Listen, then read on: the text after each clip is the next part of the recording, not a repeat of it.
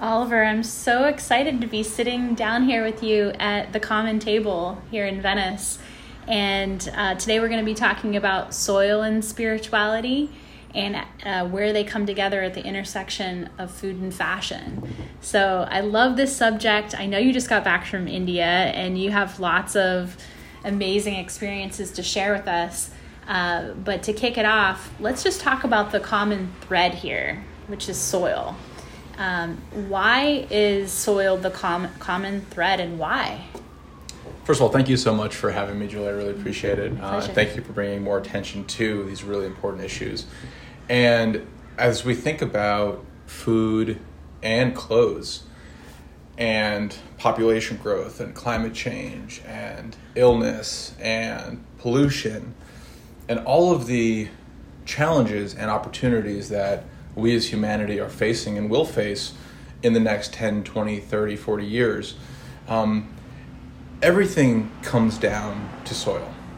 Everything comes down to soil. Over 98% of everything that we eat and wear comes from soil.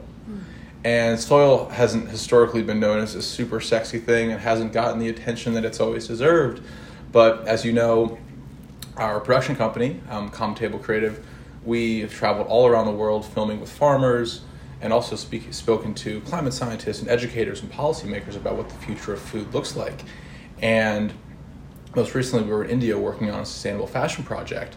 And what I've come to understand through talking to farmers, through visiting dozens of farms all around the world, is that we are soil at its core. And I know that sounds silly, but if Well, you that's think the name of our podcast. Exactly. So if, you, if, you, if you think about it, and this is, you know, I'm not a, a, I'm not a farmer myself, but I've been able to film with all of these farmers, and food is our most natural, our most intimate connection with the natural world. We are literally ingesting something that comes from soil and putting it into our body, and then we become that Right. at its very very fundamental what we eat. we are what we eat and if you think about that an apple in one sense is just an apple. But an apple is also the sun and the soil and the human capital and the energy and the water that went into making it. So it's so much more than that. And some people have started to realize that soil is the foundation of our food system. Mm-hmm. And it absolutely is.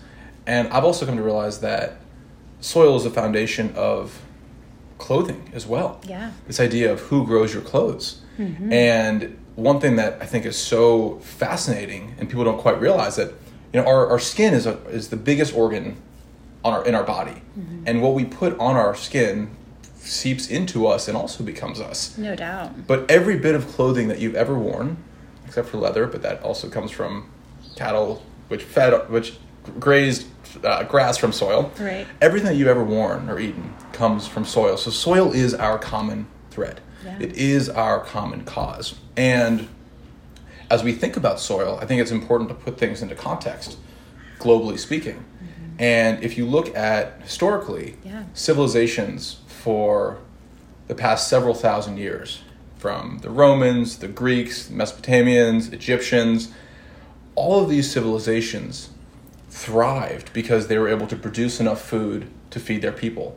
And when they tapped out at that capacity, they would conquer more land, they would go and get more land so they could grow more food to feed more people. And all of these civilizations, every single one of them, which has risen, gotten to a crest, and fallen, ultimately failed in part because they failed to take care of their soil. Hmm. Now, there's a lot of other complex geopolitical reasons that all of these civilizations ended up not doing well, but at its core was they failed to respect the carrying capacity of the land. Hmm. And we now in 2020 are also looking down the barrel at a very drastic situation. So, if you think about 98% of everything that we do eat and wear comes from soil mm-hmm. at its core. We also know that in 2015, the UN, the United Nations, came out and said that based on the rate at which we are degrading our topsoil, largely due to industrial agricultural practices, this is for food and growing fiber mm-hmm. to, to make clothes, we have 60 harvests left. Wow. Today, in 2020, we have 55. Wow. So to be clear, we can get one harvest a year, sometimes two. So we have between 30 and 55 years more of harvests. Because that, the microbiome of the planet is thinning so drastically? Be, exactly. Because hardcore industrial agricultural practices use a lot of synthetic fertilizers mm-hmm. and a lot of pesticides.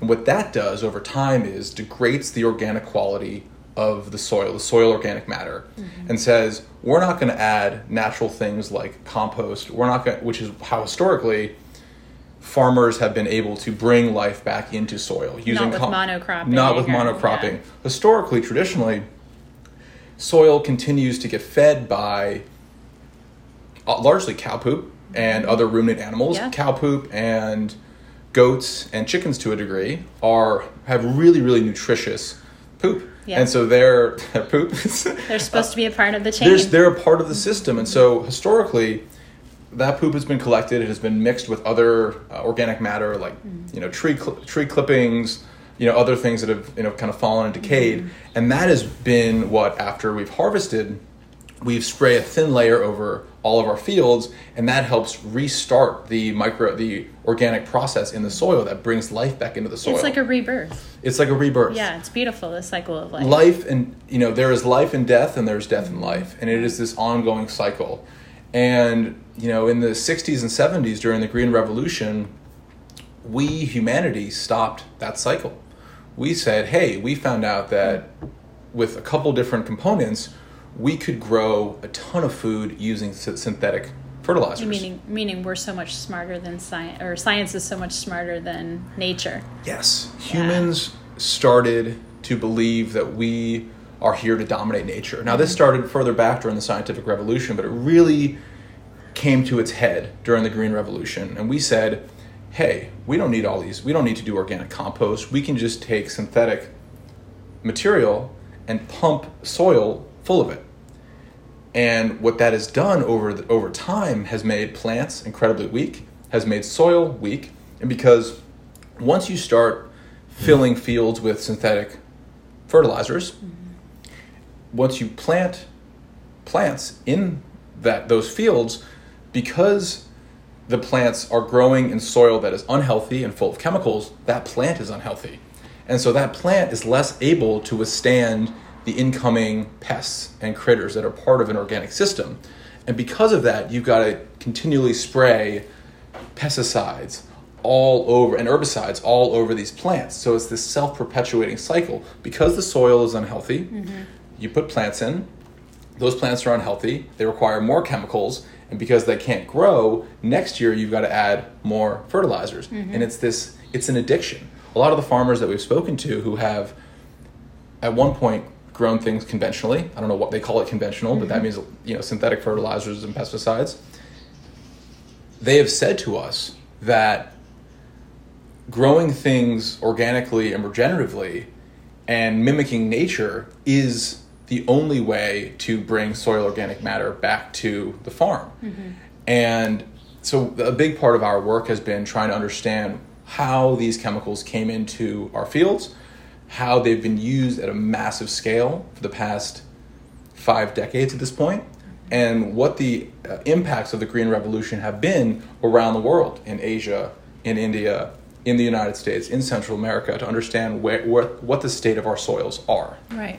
I, I don't want to get too far off of uh, topic here, but I do think it's important to recognize that a lot of the crops, for instance, when, in regards to fashion, let's take cotton, for instance, it seems as though a lot of cotton farmers don't exist in America any longer. And I don't know if that's specifically because of this pesticide issue and what the pesticides have done to the earth, or as much of, or more, it has more to do with money. And perhaps they've found crops that are are making more money, and that's why they've eliminated the cotton. Because I mean, even the Uzi top from New York that I have on right here, you know, I asked them where does the cotton come from, and they said, unfortunately, there are no farmers left creating cotton in America. So I think we're dealing with more than just a, a toxicity problem. We're dealing with um, uh, unconscious capitalism issue that's fueling the inability for companies that are in the US to even be able to get US cotton.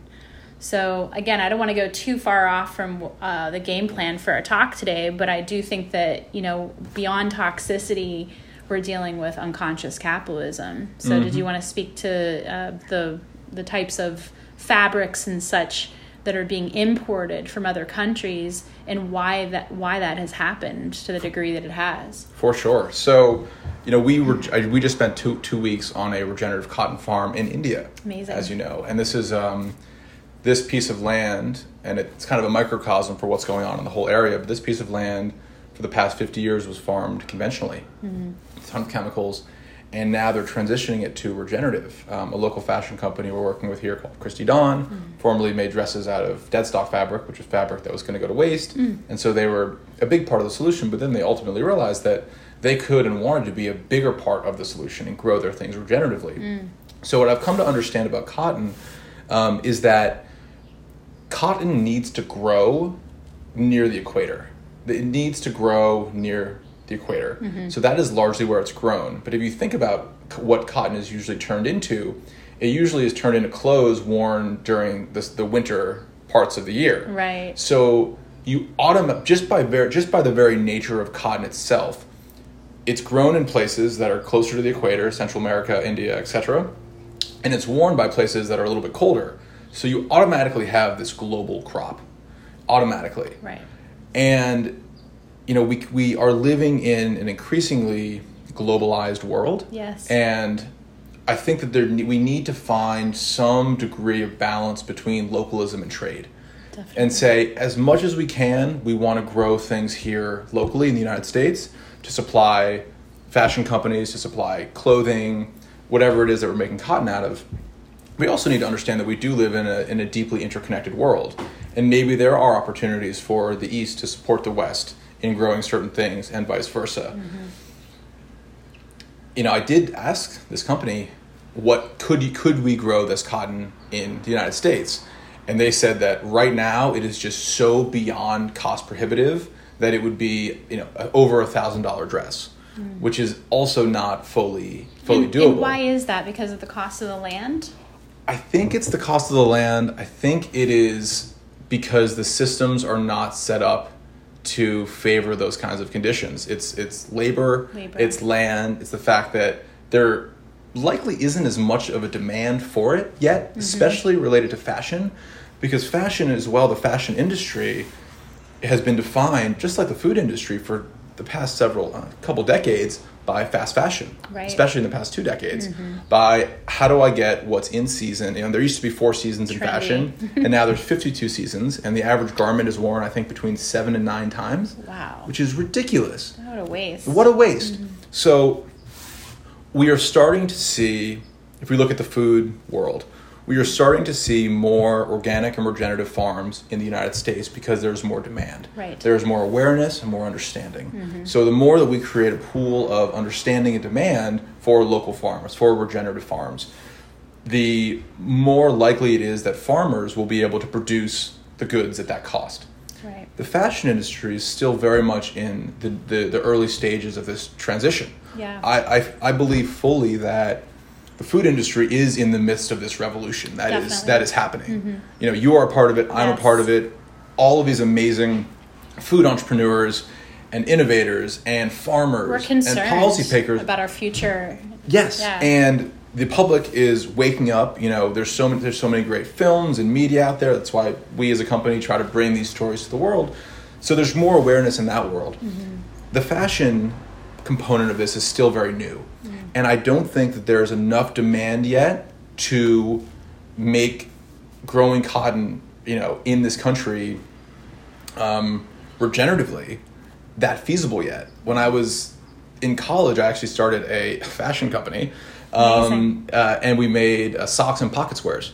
And I wanted to do made in America um, socks. So we actually sourced Supima cotton from Arizona. Wow. Looking back, I you know I definitely don't think it was organic. It certainly was not regenerative. Mm. I, at that point in my earlier years, I didn't even think to ask the question. Sure. This is before I had my revelation about sure. soil and food. Um, so cotton is grown in the United States, but it is still grown the, the way that industrial corn and soy is grown. Mm. So it is basically grown in a very cheap way. And the parallels that exist there are as following. When you start with fertilizers and pesticides, you are maximizing next year's profit, maximizing next year's profit to bring in more chemicals, more spray, maximize yield, maximize yield. Now, is the corn and soy healthy? No. No. Is it devoid of Minerals. mi- mi- excuse me, is it devoid of micro macro nutrients? yeah. Yes. But does it look full and big and like something you could sell? Yes. I think the same thing has happened with cotton. And the same thing has happened with other fibers. They're being mass produced in a way that is toxic to the environment, that is not paying the workers a fair wage, and you know, as we know, how you do one thing is how you do everything. Right. So when you start the chain in a way that is synthetic and pesticide driven and you're not treating the people right, that that works its way up the system. Well, hasn't that been happening for for generations? I mean, look back to the slave era, you know, and how those people and how far we've come in regards to just you know the way people are treated, but it sounds like we haven't made a lot of headway in a lot of other factors. Totally. And this country's economy was built on the backs of slavery, Yeah. which was built on cotton. And that is a, a, a, a, an, a truth that we as Americans need to look at and have serious conversations about and be honest with ourselves about. Right. And um, And maybe ask the question is is this is what I'm wearing toxic even to my health?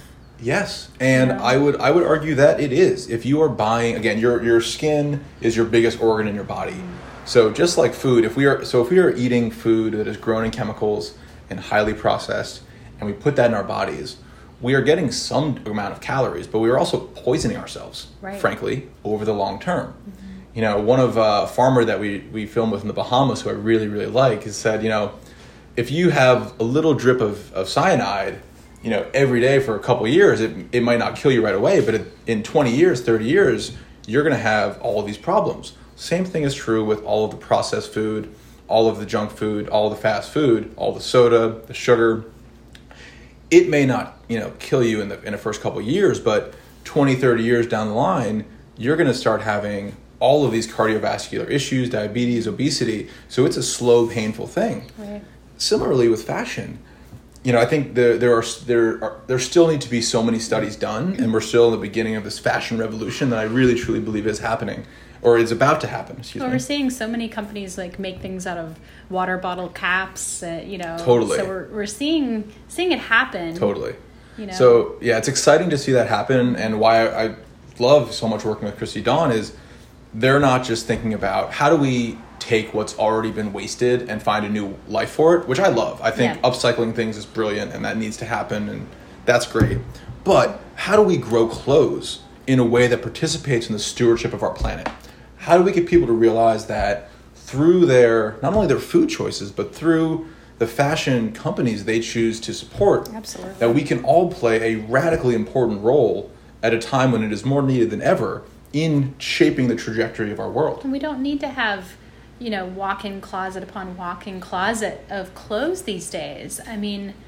I have always thought that the French woman uh, way of living is the way to go. You know, you have seven dresses, ten dresses max, you know, and three pairs of shoes, and you just cycle through those things because you're supporting it. It might cost a little bit more to have something that you know really stands up and lasts that long, but how good it feels to align yourself with a company with you know you know where stuff comes from we mm-hmm. you know if we could all step away from this fast fashion fast food idea and say if i could just have one outfit or three outfits that are made from mm-hmm. companies that i know are supporting our planet if we all did that Right. you know how what a big difference it would make Totally. And how many outfits do we really wear anyways? Right. Even, you know, yeah, I'm a guy always, but I, but like even if I have, you know, like 10 button downs, I'm only going to wear like two of them, really. Right. Three of them, maybe. I think they like, say consistently. You're, if you haven't worn something in a year, that means that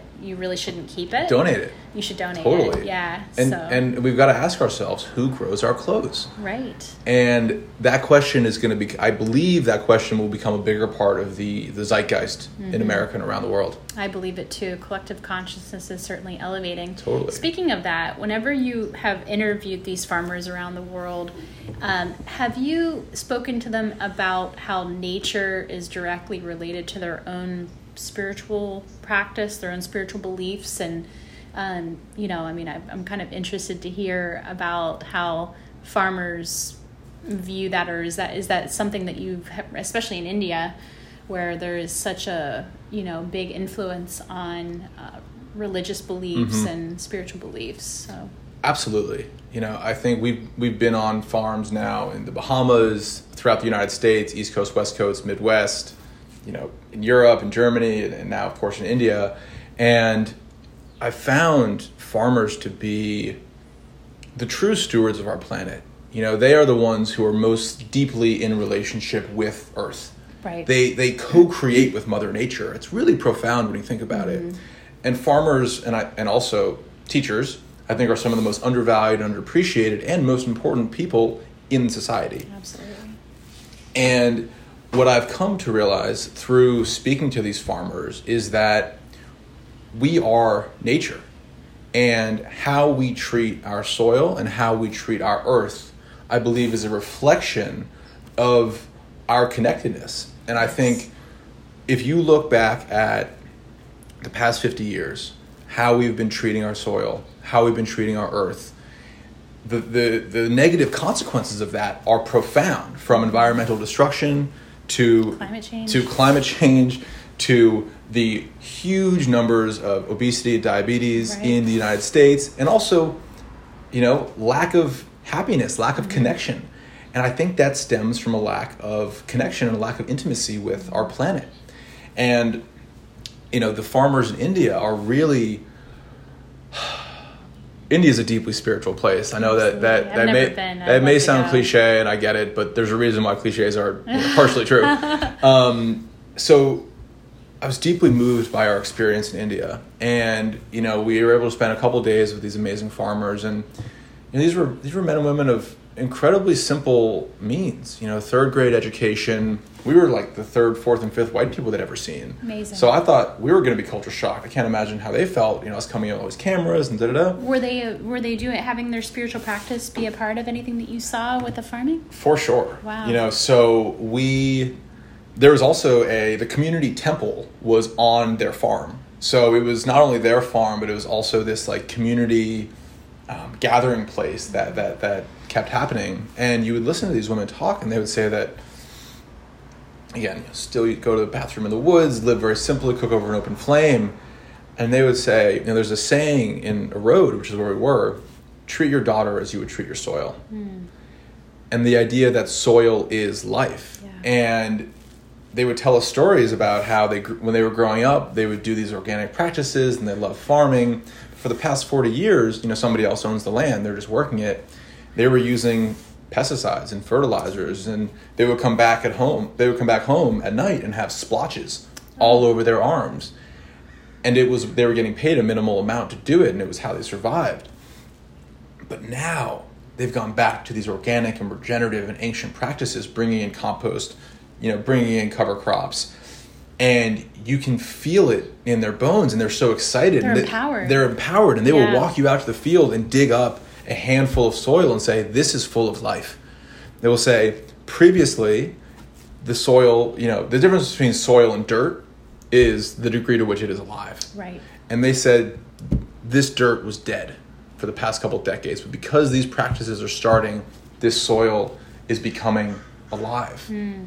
and as we me and uh, Jamer and Simon um, you know on our last day there this is gonna give me goosebumps um, on our last day in India or I'm sorry our last day on the farm we went and said goodbye to the farmers. This was the last, you know, all the other days it was there's a ton of people there and a bunch of cameras, but this was the last day we just went to go say thank you. We weren't even filming. We just And we drove by, we got out, we walked, and they were all in the field, kind of harvesting and doing their thing. And we couldn't really communicate. To this point, we had had a translator, but we got there and we kind of just through hand gestures and hugs, just kind of said, Thank you, thank you so much, we're leaving.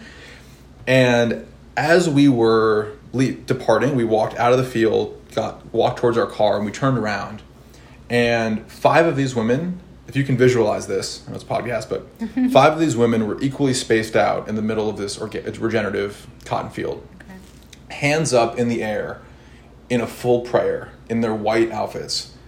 And I, I wasn't raised like terribly religious, but this was the closest experience I've ever had to feeling the presence of God, the universe, whatever you want to call it. We can all like call it different things. Pure grace. Yeah. And the three of us turned around, and I, and I, I can't make this up. We all started bawling uncontrollably because we felt their blessings. They knew somehow that we were there and had good intentions and wanted to tell the story about soil. And they sent us their blessings That's so beautiful. in a way that I couldn't even take a photo of it. And I take a photo of everything. And uh, to this day, it brings tears to my eyes knowing that we shared this bond. We didn't speak the same language, we didn't come from the same part of the world, but we shared this common understanding of the power of soil and the power of plants to heal us. The and they knew for our planet. and they knew that we were there to tell their story and that we had good intentions and they could, and we could feel that and they could feel that. Mm. And it was powerful. Mm. It was powerful. And what we saw in india is what we saw in germany is what we saw in the bahamas we've seen throughout the united states is that there is a revolution going on right Yes. now amongst farmers amongst consumers to say we don't want chemicals in our food right. we don't want to eat food that's been grown in chemicals. We don't want to bring that into our system. We don't want to bring that into our body. We don't want the glyphosate. We know that all this BS causes cancer and causes all of these downstream impacts. Mm-hmm. And all of these farmers, some of which had grown things with chemicals for many years, are starting to realize they're like, we don't want to do this. Are they being supported? Is my question. Increasingly, yes. By whom? Right now, it's the consumers. Okay. Um, but we need the government. we need the government. Yeah. Um, and I don't know how long I have to talk about this, but I'll be I'll be brief. I'll be brief. I'll be brief. It's actually really perfect timing with Super Tuesday yesterday. No, this is and, great. You know, we need to be involved. We need to st- we need to claim our rights, or they're going to they have been taken from us, Yes. And they need to be get, we need to take them back. Yes. And one of the most powerful things that we can do as individuals is vote with our dollar every day. Yes. Yesterday was Super Tuesday. We did our thing voting. That was great. We can vote with our dollars every day to support organic and regenerative agriculture, to support the future of food. Yeah. It is one of the most powerful things that we can do. Yes. Because the same system that was put into place several decades ago, the synthetic fertilizers and pesticides, was directly supported and is continually subsidized to this day by the United States government. Right. The U.S. government directly pays farmers um, to grow huge amounts of corn and soy, and wheat to a degree, but largely corn and With soy. pesticides. And the way that you maximize your yield is to use synthetic fertilizers and pesticides. So our government is indirectly or directly, depending on how you look at it, subsidizing this devastating erosion of our soils mm-hmm. and incentivizing the growth of unhealthy food that because we have such an abundance of corn and soy, like huge amounts, it, it has become over the years the foundation for processed food, for fast food, mm-hmm. and for animal feed. Yeah. And so cattle, which we now know are an important part of regeneration, and we now know that animals at a certain scale are actually incredibly beneficial to agriculture mm-hmm. because they They do their thing. They do their thing. Yeah. They walk around. They eat the grass, which helps sequester carbon. Mm-hmm. They also fertilize the fields with all of their poop. Yeah. So animals are an important part of agriculture and they will be moving forward. But all of this corn and soy, we transitioned from animals grazing on grass, which is what they're meant to eat, to force feeding them corn and soy, which had the impact of making meat and dairy really inexpensive, artificially so, And really unhealthy. and unhealthy. yeah. Not that again, there's the the health component of eating meat, there's the environmental component, and then there's the personal component. Right. I don't believe in telling people what to eat or how to Yeah, eat. I think we need to talk about honestly and truly the health implications of eating certain types of meat, especially if it's highly processed and filled with um, what's it called? Different uh, kinds of chemicals. Exactly. Yeah. Um, uh, and growth hormones and all that right, kind of thing. growth hormone, antibiotics. and Antibiotics. such, Thanks. yeah, there's the yeah. word. There's the word. And and then the environmental impact. Mm-hmm. The environmental impact of eating meat that comes from an industrial source, a big concentrated feeding operation, is horrible. Yeah. The animals are treated horribly. They're full of antibiotics, and that is one of the most devastating aspects to our food. Yeah. And so let's talk about the health, let's talk about the environmental aspect. And then the moral aspect of do you feel okay with eating animals? That's a very personal decision. I leave that up. Not if they're tortured. Not if they're tortured. and I think that's a big part of the problem. Is, Totally. is you know, I mean, I grew up on 44 acres of land with my Italian grandparents. That you know, we killed everything that we ate, and I didn't really eat a lot of uh, beef or chicken until Mhm. I went to college because we ate everything off of the land. And those days, unfortunately, are getting less and less for so many people with this globalization issue and um, you know people wanting to have fast food. And like we talked about fast fashion um, and it's so wonderful to be having this discussion and bringing some awareness to folks that might not even be aware that what they you know shopping at forever 21 and getting a new outfit every two weeks really might not be good for your health and it's certainly not good for the health of the planet it's horrible. yeah And by the way, you- very important and by the way, you look like everybody else, exactly which is not so chic, which is the point of what you're trying to do. So there's, I mean, that's kind of a joke, but also not really. I mean, you're, you're going to be much better off if you go to a great secondhand store and find something that's totally unique right to you and give it a second life versus looking like every single other person who gets that bla- the six dollar blouse. Yeah, I mean, I know a lot of people t- tend to f- have a doomsday sort of um, negative viewpoint on this. Like, how are we ever going to get back to you know where it needs to be? And they're thinking about the fact that seeds, for instance, you know, if if a if a seed blows and chemicals blow from an organic a, a non-organic farm into an organic farm it's affecting the genetic makeup of those organic seeds. So in essence, like we're we're we're transforming all of our seeds around the world into seeds that don't even exist any longer. Like the old seeds don't even exist any longer because Yeah. of what's been happening because of the nature of nature Mhm. where things blow and you know things change. I mean like I I, I was thinking about like just the the um, the GMO effects on the seed to the root, from the flower to the fruit. I mean, it's one thing to talk about the health of ourselves and what we ingest, which is you know the root or the fruit, but what about the health of those seeds and our that's our future. The seeds are our future. The seeds are our future. And, you know, like anything, if you coat something in synthetic material, that is what it becomes. And I think right now, something, something like 60 to 70% of all of the seeds are owned by one big company. Um, Probably formerly Monsanto. Monsanto, now, now Bayer, since Bayer bought Monsanto. Um, that has devastating consequences. Really, Devastating. Would do we have hope? We do have hope. There are there are the seed vaults in different parts of the world. There are folks who are bringing organic and heirloom seeds into the world.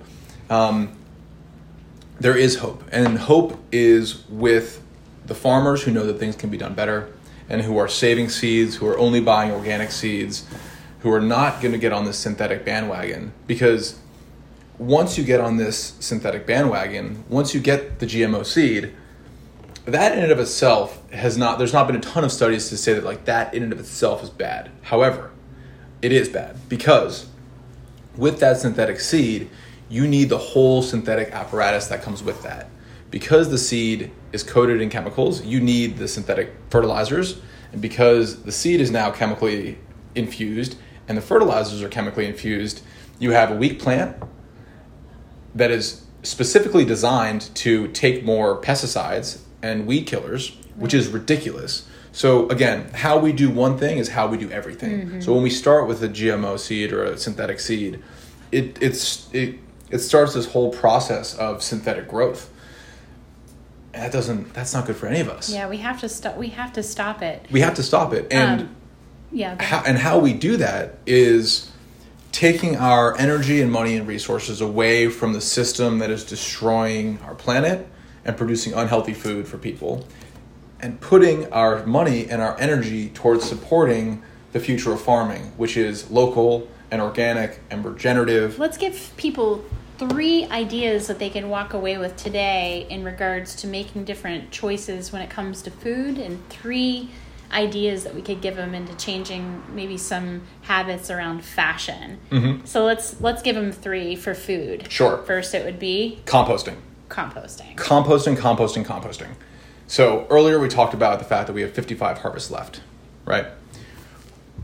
The thing that is most helpful for soil, even if you have a land that's been kind of decrepit, you it has been proven over and over and over again, and we've been on farms where it's been proven that a thin layer of compost actually restarts the gut micro. Um, it restarts the organic process and basically jumpstarts the life in the soil. Yeah. So one thing that we can do is think about our food scraps, right? When we throw away an apple core or we throw away pizza crust, whatever it is, we're not just throwing that away. We're throwing away gallons and gallons and gallons of water, sun, soil, energy, sun energy, and human labor and love that went into making it. Mm-hmm. If we take all of these scraps and we put it in a landfill, mm-hmm.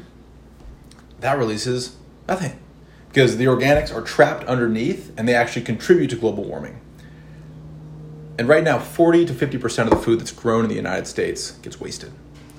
Imagine if every single house in the United States, and San Francisco is actually kind of leading the charge on this, every single house, every single restaurant, every single apartment had a small compost bin. I'll show you mine in the They fridge. do in Portland. We have a com- of course, Portland. we have a compost right outside here. Yeah.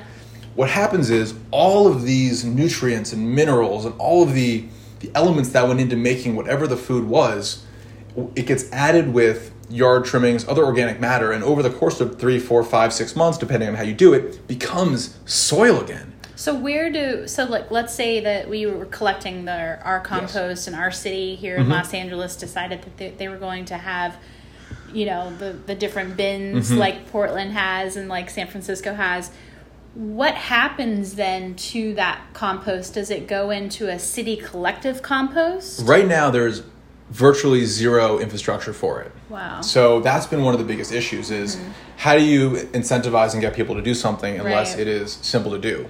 We need composting to become what recycling was 20 years ago. Got it. Right? So, two points on this. First, what you can do now, you got to go a little bit out of your way. You can bring compost to your local farmers market. Okay. A company called LA Compost, at least in the LA area, um, has a number of different sites throughout Los Angeles where you can go drop it off awesome you can if you're really feeling frisky you can have your own tumbler Yeah. uh, outside of your house I used to have one of those you used to have one we've got one filled it up real quick and then because i cook a lot and then we had to make another one and then you can apply that directly to your field and also there is going to be a ballot measure um, i do a bunch of policy work and advocacy Great. in the state of california there's going to be a ballot measure uh, for the uh, the next general election for the state of california um, it's going to be around taxing plastics. And a couple of policy folks that we work with, this is going to be very, very, very important. And I want to talk more about this, but there's going to be a, ball- a ballot measure that says it's, it's a plastic, it's a tax on plastics. It's going to let's have another podcast whenever we get closer to that to get we people will fired up we will it so this is what it is it is and this is like so like of course one cent tax on plastics to the manufacturer on all plastics Mm. Great. and that goes into a fund that fund goes to support billions of dollars in composting infrastructure throughout the state of california so Mm. It. It's it's like Brilliant. of course like that's so you're, it's not even the consumer that's paying it's the plastic manufacturers Mm-hmm. yeah we're deterring people Exactly. So there's a lot of people in the state who are working really, really diligently to help enforce, not enforce, to help develop and create infrastructure around composting. Because what we're going to need is huge amounts of compost to wean all of the fields in California and the United States and eventually the world. But California will, will have to lead the United States, and then the United States will have to lead the rest of the world i love it we've got to rid all of the farms of their addiction to chemicals. And the only way that we can do that is to replace the toxic fertilizers with organic compost. So we need a backlog of compost. Correct. Got and it. so right now it's going to be a multi-billion dollar 15-year project Mm-hmm. to build 16 or 17 statewide industrial composting Mm-hmm. facilities in addition to more local and regional ones. So listen, guys, like you might not have, you know, a plot of land. You might be living in a studio apartment, and you're going, well, how am I going to start composting today? Well, I know that Gaiam Gaiam.com has these really cool kitchen counter crocks with a filter at the top. I used to have one in my kitchen before. It's how I would transport my compost from the kitchen to the tumbler. You know, you could have one of those. Look into lacompost.com or look at, you know, talk to your local farmers. Go to the farmers market. Start having conversations about compost. What's the second thing that we could? Uh, And vote for this new ballot measure as well that we're going to we're to follow up on. yes, definitely. You vote vote at the farmers market, vote on the ballot. so um, three food things and then three fashion things. Eat more plants. Got it. Eat more plants. And I, I'm not abdic- I'm not saying you have to be a vegan. Every kind of plant or organic. Organic plants, Yeah. thank you. Organic and regenerative plants. yeah, supporting those farmers. Yes. So, and I'm not again. I'm not saying you need to be a hardcore vegan. You don't need to do. You know, you don't need to do any of these things. Well, if you want to be healthy, you should be eating 80% plants anyway. That's right. Yeah. So that's what I advocate for. That's why I talk about being plant based. Yeah. And if that means, and basically what we're doing here is saying, okay, we are going to take instead of using our dollars to support the industrialized agricultural system, particularly meat, because that's what's cheap and readily mm-hmm. available. We're going to take those dollars and we're going to support organic farmers. We're going to support regenerative farmers. Mm-hmm. And if we do eat meat, which is okay as well, we're going to know, we're going to ask questions about where it comes from. And if a cow or a pig or a chicken comes from a regenerative farm or comes from an organic farm where they are part of the ecosystem and they are not filled with chemicals, they're not filled with antibiotics, they are a healthy part of the ecosystem, they are actually benefiting, helping to benefit the farm in the long run. So when you buy organic meat at the grocery store, um, is it a guarantee that if it says it's organic meat that it's actually coming from a regenerative farm and those animals haven't been mistreated or it's not a full guarantee yet. So mm-hmm. the regenerative thing is it is a new it's an old way of doing things, but the the label regenerative does not exist yet in the way that organic does. so it sounds like another thing that we need to Organic regenerative is a label that's coming up now. So it's kind of one step further. Mm-hmm. That being said, if you are going to eat meat, try to find regenerative meat. If not, organic is great. And if you are at a grocery store or you're at a restaurant, ask a couple questions. Hey, where did this come from? Right. Was it part of the farm? Um, where is the farm? Is it somewhere local? Was it shipped from far away? Um, can you tell me more about the farm? And again, as consumers, the more questions we ask, the more power we have to make change. Yeah, I mean, we know to, to shop the perimeter, but this goes beyond shopping the perimeter Mm-hmm. now. I mean, shopping the perimeter is so like late 90s, you know? Like we're at a different state of consciousness now Mm-hmm. where our, you know, we need to be thinking much more uh, locally Totally. and um, beyond even local, but having conversations with the people that are growing our food. So, what can we do for fashion? Like, what are three choices that we could start making today uh, to you know support um, the the aspect of of the our soil where as fashion is related? For sure. So fashion's still in kind of the beginning stages of this, but some things that I've tried to kind of work into my ethos is buy secondhand. Mm-hmm. And not only is it the right thing to do, so it's from a sustainability perspective, but it's also the right thing to do from a style perspective. Sure. You can do so much better and, and find things that are so much more individual and cool and have so much more character than something bought for eleven dollars on a shelf that doubt. a thousand other people have. So if if and when you can support local, or I'm sorry, it's, um, buy secondhand when you Secondhand, can. Second, support the brands that are talking about sustainability. Right. And I think that's probably those are probably the two big ones I have right now. I shop at a store called Dream Cloud in Portland whenever I go because there's no sales tax. Amazing. You know? And Dream Cloud had everything in the store is made by women and all sustainable brands. Mm-hmm. Amazing. And it feels good to walk into that store and to buy a piece and to walk out and know that my dollars went to support other people that have the same mission in mind in the United States. Exactly. Mm-hmm. And you know, one of my favorite shirts, uh, favorite uh, stores down here is called Vital Hemp, Oh, and yeah. they make all clothes out of hemp, and I really like that. That's another whole Whole- podcast. well, yeah, we'll talk uh, about hemp episode. we could time. talk. I mean, to talk about sustainable hemp right? is amazing. You know, my Allbirds sneakers are all kind of made of, of natural materials, and it's still in the beginning stages. Mm-hmm. But the more consumers ask questions, the more impact we can have. Yeah. So, I spent many years in the restaurant business, and grew up in the restaurant business. Did did all the different positions and jobs, and we had a rule in the business that. If one person spoke up and said something, maybe they didn't like a dish, maybe they didn't like the lights, whatever it was, that usually meant that about 10 people were thinking it right. because not everyone feels comfortable speaking up. If two people said something, that meant that maybe 10, 15, 20 people were thinking it. And if three people said something, we would make a change. Yeah. Because we knew that the consumers were the only reason that we were able to stay in business. And if enough people started to ask questions, hey, are you guys composting? Hey, where's this steak from? Right. Where's your Hey, cotton come from? You Where's made your cotton shirt? come from? Um, why are you guys still using plastic straws? Businesses listen. Yeah.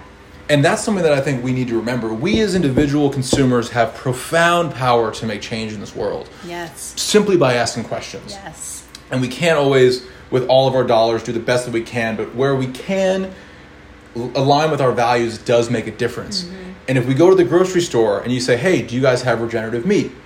Maybe the maybe the manager says, "Oh, we don't right now, but let me think about that." They make a note. Mm-hmm. Three other people come in in that same week and say, "Hey, do you have regenerative meat?" They say, "Oh, that's that's interesting. Maybe I'll talk to the boss." And five people said this, maybe 10 people said this.